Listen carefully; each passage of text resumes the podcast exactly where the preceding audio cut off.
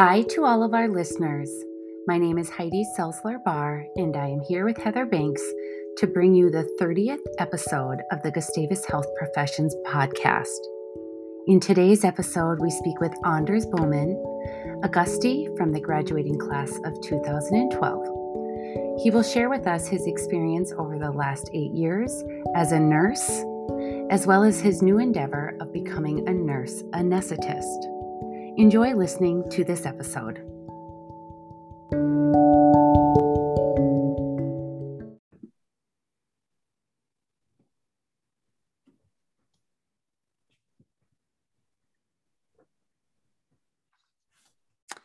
Welcome to Anders Bowman, registered nurse and current student at Minneapolis School of Anesthesia. Anders is a 2012 graduate of Gustavus Adolphus College and is currently pursuing his doctorate of nursing practice in nurse anesthesia. He is in his second year of schooling, and today we are excited to hear about his journey thus far. Anders, thank you for being here today. Uh, let's start with you giving us an introduction of yourself.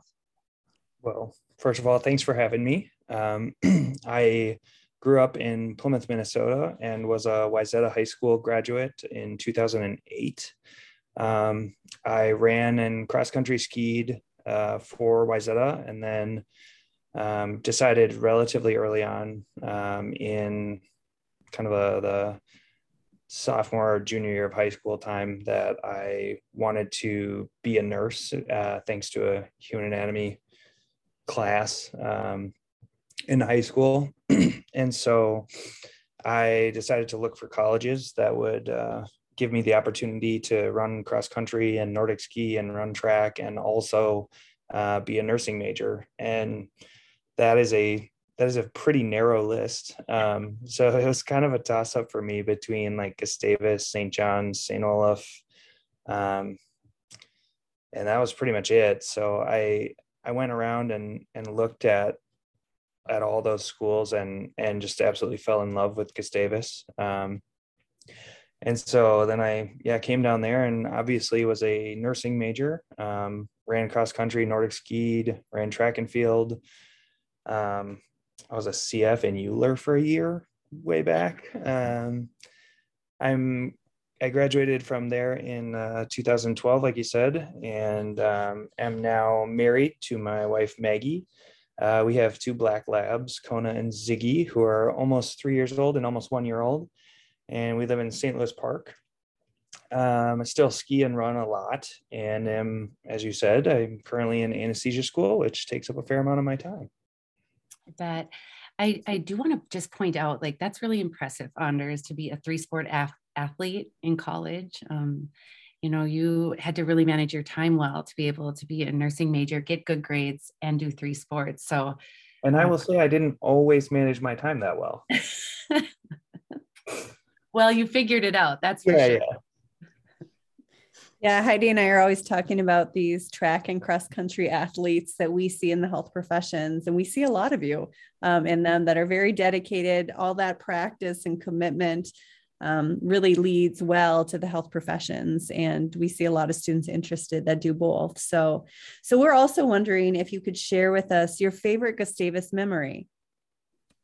Oh man um, i don't know that i have necessarily a single favorite gustavus memory. I think they mostly all excuse me they mostly all revolve around sports as as you could probably guess. Um, whether it was you know placing well in a Nordic meet up in Duluth or um, just sitting in the cafeteria after a long workout on a Sunday with my with my best friends for literally hours. I have no idea what we talked about for that long, but um, those would those would probably be some of my favorite memories. Would just be the time that I had with my teammates.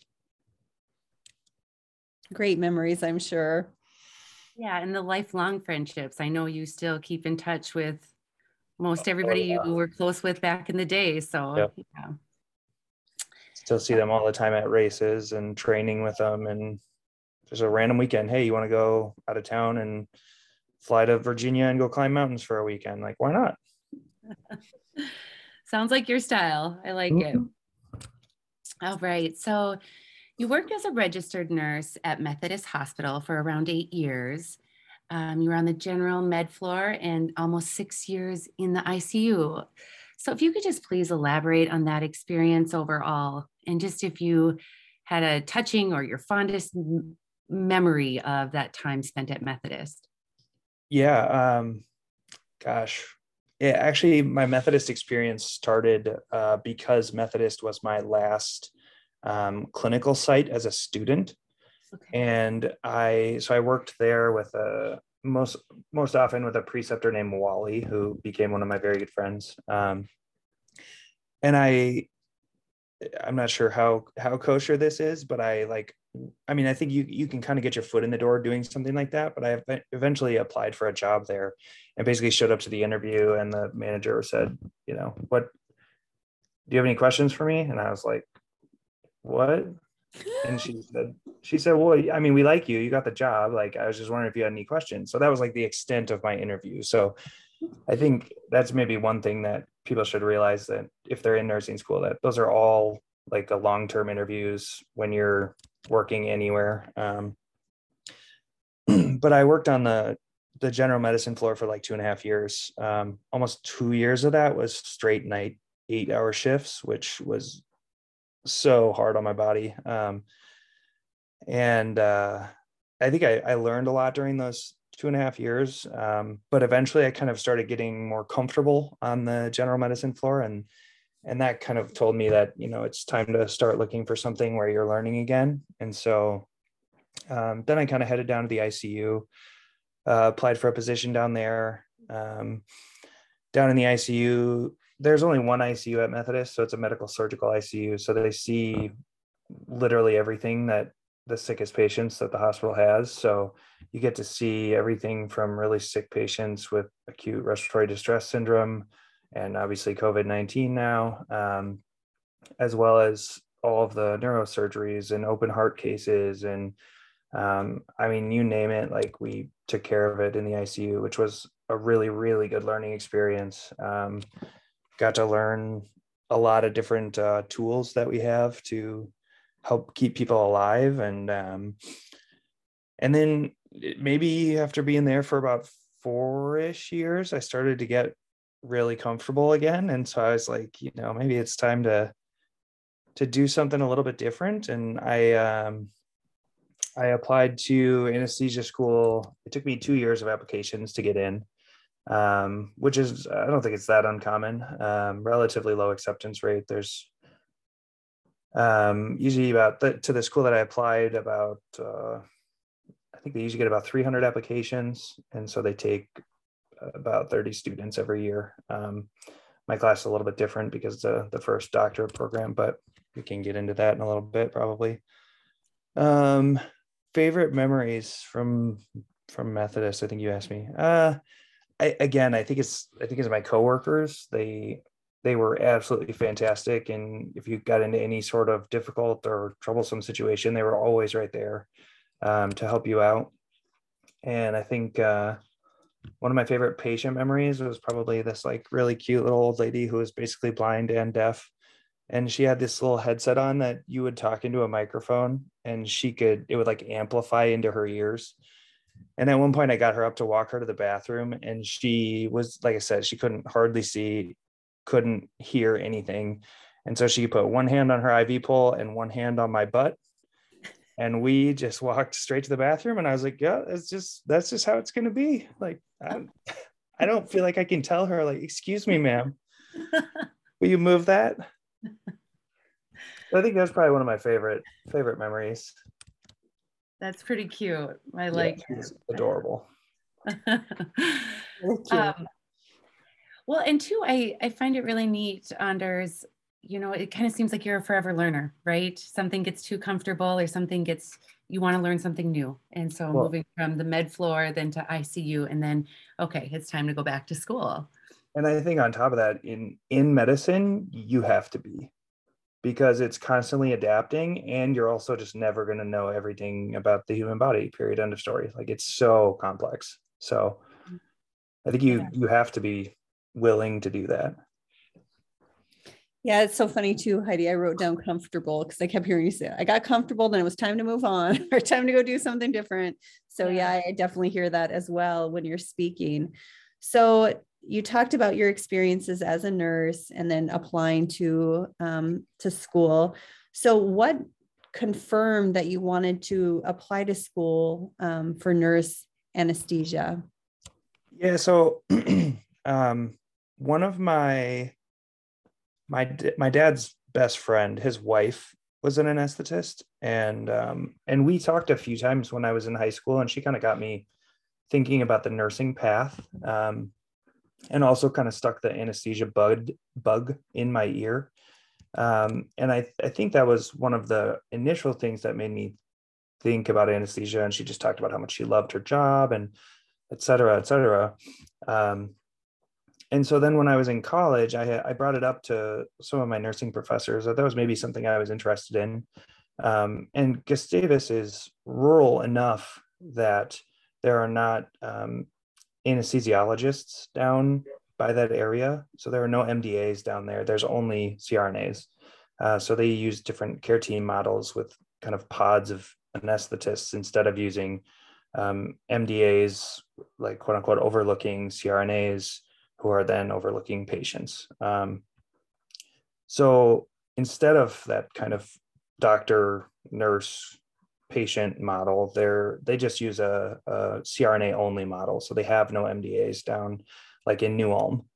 Um, and so some of my nursing professors um, ended up setting up some clinical or some just like observation sites for me so I could go and kind of just check out what these CRNAs were doing. Um, so I had some some observations in like New Ulm, and then I also did um, a couple up in the cities, one of which was at Children's. Um, and I, th- I think at Children's was when I first like saw the magic of anesthesia. I think a lot of people don't realize like kind of how wild the anesthesia world is and how how skilled all of the the providers are. Um, but I, I was watching an eight year old kid who was getting an MRI of his head and he could not sit still, like, period, end of story. He was bouncing all over the place, it was super high energy. And anesthesia showed up, and I was with them, obviously. And they told this kid to count backwards, or if they, they asked him if he could count to 10, and he was like jump bouncing all over the place. It was like, yeah, of course I can count to 10, one, two, three, four. And he's he starts counting and by the time he gets to nine his like eyes roll and they lay him down on the table and he's just sound asleep and i was like wow that is the most that is the craziest thing i've ever seen i mean impeccable timing i'm sure it was partially coincidental but it was like i was like oh my god these these this is so cool so i think that was that was probably one of the like experiences that was like wow mm-hmm. So, did you ever consider any other specialty areas? Um, I mean, I I think no, not really. Okay. Um, I think NPs programs. I guess I should say. Any what? Or any other programs, or it was just kind of this was always your thought, huh? Uh, yeah, I kind of always thought that I wanted to be an anesthetist. I was pretty sure I wanted to be an anesthetist. I knew I wanted to be a nurse um, just because I liked communicating with people. And at the same time, I thought the, the, the, human body was fascinating from taking an anatomy class and then, uh, you know, dissecting things and, and, and all that kind of stuff in high school. Um, and so I, I knew that I wanted to be a nurse because I was like, this is, this is a, this is a profession that's not going away anytime soon. Um, you know, it, it is it pays pretty well. It's a stable career. If you want to, if you get bored doing anything in nursing, you can change to a different like subspecialty in nursing and it can be a completely different job. I mean, if you have kids and you, you want to go back and be a school nurse so that you have the exact same schedule your kids do, like you can do that. So it's a mm-hmm. really fluid position. And, and, um, and so I, I figured that I wasn't going to go wrong going into nursing. Um, and then again, I had this little anesthesia bug in my ear that I just heard over and over and over was the best gig in the entire world. Um, and then I got to see some of what they do, and I was like, yeah, I think this is what I want to do. Now, I mean, it took took me a little longer to get back to anesthesia school than some people. Um, but I think I needed to get kind of like we mentioned before, I needed to get kind of comfortable where I was and then be uncomfortable that I was comfortable. Like I, I was like, I, you know, I'm not really learning that much anymore. I think it's time to time to see something new. So so you're in your second year right now, correct? Of yep. becoming I'm not sure nurse anesthetist. Is that the, yep. the title? Okay. So yeah, in Minnesota. Us, yeah. Okay. we Heidi shared with, with me some of kind of the nuances, and I was like, yeah, this is a little bit more complicated than I thought it would be, right? But tell me about your um, kind of what does the first year look like? What is the second year? Tell us about what this program is about for somebody that was interested in applying. Yeah. So um, our my class is the first um, DNP class that has gone through MSA, the Minneapolis School of Anesthesia. So they've had a master's program for I don't know, 40 years, 30 or 40 years. Excuse me. Um, and so now the Council on Accreditation for um, nurse anesthetists throughout the country has deemed that all classes beginning, I think, in January of 2022, so like this past January, everything that and beyond has to be a doctorate program. Mm. I'm not entirely sure why. I think it's it's kind of similar to like physical therapists in the past. You know, they used to be master students and now they're doctorate students, and it kind of is what it is. So, um, so anyway, my yeah, so we're the first DNP cohort um, that's started at MSA. So take what I say with a grain of salt because it might be rapidly changing. We're kind of the guinea pigs. Um, but the first 15 months of the program, so I started in January of 2021. Uh, the first 15 months, so for another month, has been purely didactic, um, just books, studying, tests. I mean, you name it. We've we've read something about it. Um, and then starting in April, I will uh, start to get into my clinical rotations. Um, and I'll have four days a week of clinical rotations. So I have classes on Tuesdays right now, which means I'll have clinical on Monday, Wednesday, Thursday, Friday. Uh, so 32 hours a week of clinical with um, one day a week of class time, whether that's review exams uh, over the next couple years or it's um, practice for the NCE, our, our certification exam, or um, or I will additional have additional classes working on my DNP project. Um, and so that will happen one day a week. So basically 32 hours of work uh, in the hospital from here on out and uh, one day a week of class or uh, exams, review exams, or however you want to put it. So that's kind of what it looks like for us. It's it's front loaded heavily with didactics. It didn't used to be like that. It used to be three months of didactic, and then you would dive into the hospital um, with the master's program, and you'd have classes and and clinical simultaneously. Um, I think the switch to the front loaded didactic makes things. Uh, I think it makes it a little bit easier um, just because you're not trying to come home from clinicals where you've had an eight hour day and your brain is exhausted from trying to figure out what's happening with patients for eight hours straight and then you go right into studying and you have you know exams in the middle of the week and you're still working at clinical and all that kind of stuff. So i think it's definitely kind of um, a little bit less stressful than the old program uh, model was, but at the same time, it's you have more classes. You have a lot of DNP classes where I'm writing papers and doing that kind of stuff, and not just studying for exams. So, so I'm wondering for these classes again, without a background in this, are you studying lots of drug types? Is it chemistry? Is it statistics? Like, what are these classes on that's you know going to give you the training to do this position? Yeah. So, um, my very first semester, I had pharmacology, um, phys, and pathophysiology. I had a leadership course that was kind of reading and learning about DNP stuff.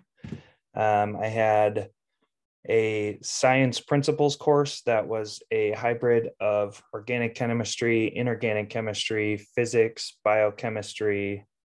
Um, I think it was just those four. And then um, I had a class, my first research class, and I think we just had five the first semester but yeah, the, the first semester was five classes. The second was six classes. The third was seven classes. And now we're back down to five classes. And next semester we have two with all of our clinical time starting. So that'll be nice.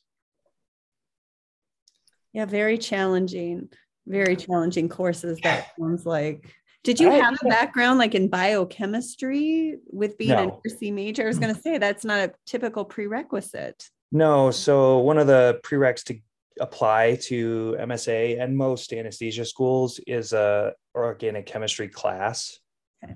Um, so some people will take that while they're in college, but it has to be within the last five years. So that was not me. Um, so I uh, ended up taking an organic chemistry class in order to even apply. So yeah, that all sounds pretty intense. I bet you're looking forward to April when it's clinical work and yes. classes. Yeah, this is when it'll probably get really good, exciting. Getting out of, I mean, not out of books, but a little bit out of books. I'll still obviously be studying a lot, but just interacting with people and getting back in a clinical setting is really exciting. For sure. So, if you could share with us, Anders, uh, what your future goals and plans look like when you are done with your schooling. Um, I'm not entirely sure yet. Uh, it is a terminal degree, kind of like we talked about. So there won't be any more like formal education, but you'll obviously have some some lifelong learning to do, just because the profession and and the technology is rapidly evolving. Um, but I think I'll kind of have to just look at which clinical experiences I really enjoy and figure out from there what I want to do. Um, I'll have some rural rotation clinicals, I'll have some PEDS clinicals, I'll have some more kind of specialty clinicals, and then I'll also have you know your your generalized OR clinicals in the in the Twin Cities and dealing mostly with adults, and and I'll just have to kind of figure out which of those uh, branches seems most appealing to me. So we're wondering, as you think back on your journey, what valuable piece of advice were you given that has stuck with you? Uh, honestly, it probably is what I almost what I just mentioned, and it came from my wife that that anesthesia school is a terminal degree. So you, I mean, you graduate from school, you are done with schooling. So learning is important, but grades aren't as important. You obviously we have to maintain um, above an 80%. If you get below 80%, you fail out of the program. Um, so it's important to obviously maintain that, but also you need to you need to stay sane. So you can't you can't spend every waking moment of the day studying and staring at books. You have to go outside and go for a run or hang out with your friends or it's Friday night. Like go get a beer and watch a movie. Like you just you have to stay sane. And so i think that just the i've told many of my classmates we we frequently use the the phrase hashtag terminal degree. Um, and i will just say that now. And and they they're like yep that's 100% right because you need to keep some perspective and you have to stay sane yeah, I mean, sounding when you talked about the courses and what you're doing and the plans, yeah, that would get real stressful real quick, right? Yeah. And taking the chance to have some kind of balance in your life or take a break. Yeah, you definitely would have to be very mindful of that in order to make that happen. So, yeah, yeah that's great advice. Especially when you're dealing with a lot of students who come from a nursing background, which tend to be more like type A kind of need to be perfect on everything. And like when you get handed, you know, a hundred pages of textbook reading to do before tomorrow, like you gotta you gotta get done what you can, but be realistic at the same time. Yeah. Yeah. Figuring out the balance of all of it, I'm sure. Yeah. So, what advice now would you have for maybe a current Gusty that is thinking about a career in nursing or nurse anesthesia? Uh, get good grades. like I said, I was pretty pretty busy in college, um, doing many things, and I said I didn't always manage my time as well as I could have. Uh, it's a that's very true. Um, and it took me a little longer to go back to anesthesia school, and it took me a couple rounds of applications because I was preoccupied with a lot of other things. Like I said, I don't regret any of that. I loved being a runner and a skier and a track athlete, but that meant that literally every weekend I had, you know, I was either away from campus for a day for a cross country meet, or I might be in 10 hours away in Houghton, Michigan for the entire weekend. Like I, I think that I, like I said, I don't regret any of that, but getting good grades would have helped me right off the bat because the first time I didn't get in, I didn't get any explanations. I didn't get any reason why I didn't get in. They just said, thanks for applying, try again next year. Um, and so I kind of went back and looked at myself as a, as a basically a resume and said like where are these weaknesses that i'm not i'm not getting an interview i'm not getting in i'm not getting anything um, and i said you know I, I, think i need a few better grades. So i went back and i took four um, four additional classes online within that next year um, in like accelerated programs where i was getting through a class in eight weeks and self-studying and like basically it was all online and asynchronous. So i didn't have like lectures to watch or anything. It was just like read the book and figure it out. Um, and i think that helped i think i'm a very different adult learner than i was when i was 20 years old or 19 years old but if i had just done that the first time around i wouldn't have to uh, you know take some of these classes again and spend $10000 to take more classes again to then go back to school. Well, that's good advice for sure. But um, it obviously shows you're dedicated to doing this. You know, that took time and money. And I'm sure it was, yeah, not, not what you wanted to do was take any of those classes over. So very good it was, advice.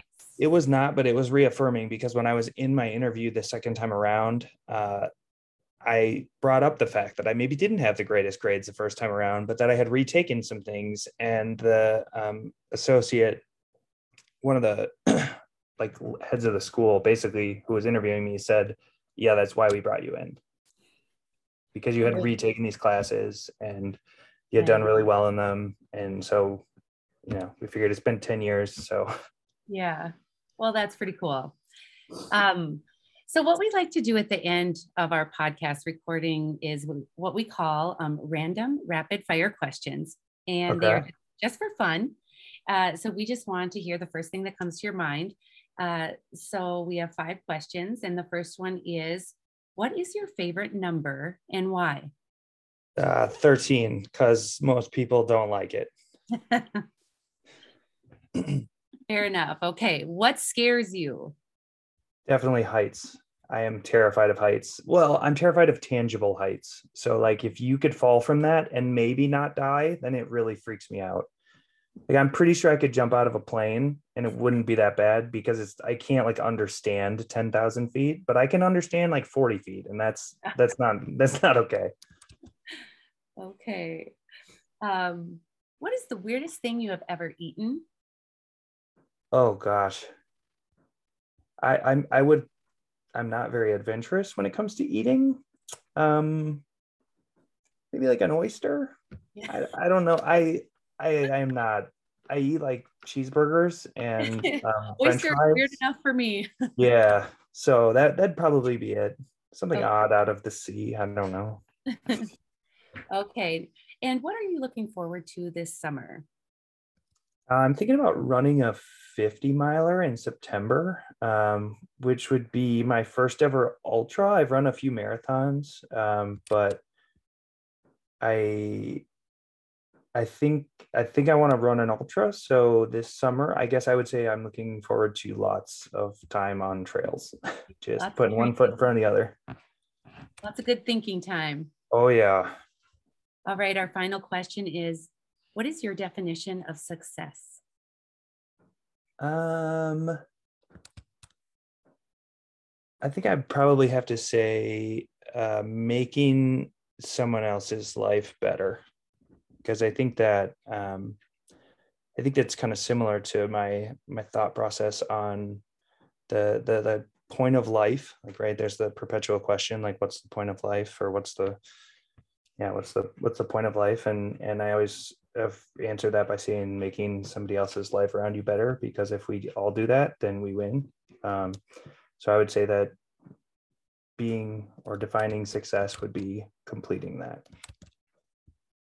I that's a different answer than we we have gotten. I really love that, and um, I I think it's fantastic, but also a very nurse thing to say. I suppose. Um, yeah. Well, thank you so much, Anders, for joining us today and taking time out of your schedule of studying. Um, we really, really appreciate your expertise in this area, and we wish you all the best. Well, thank you for having me on. I appreciate it.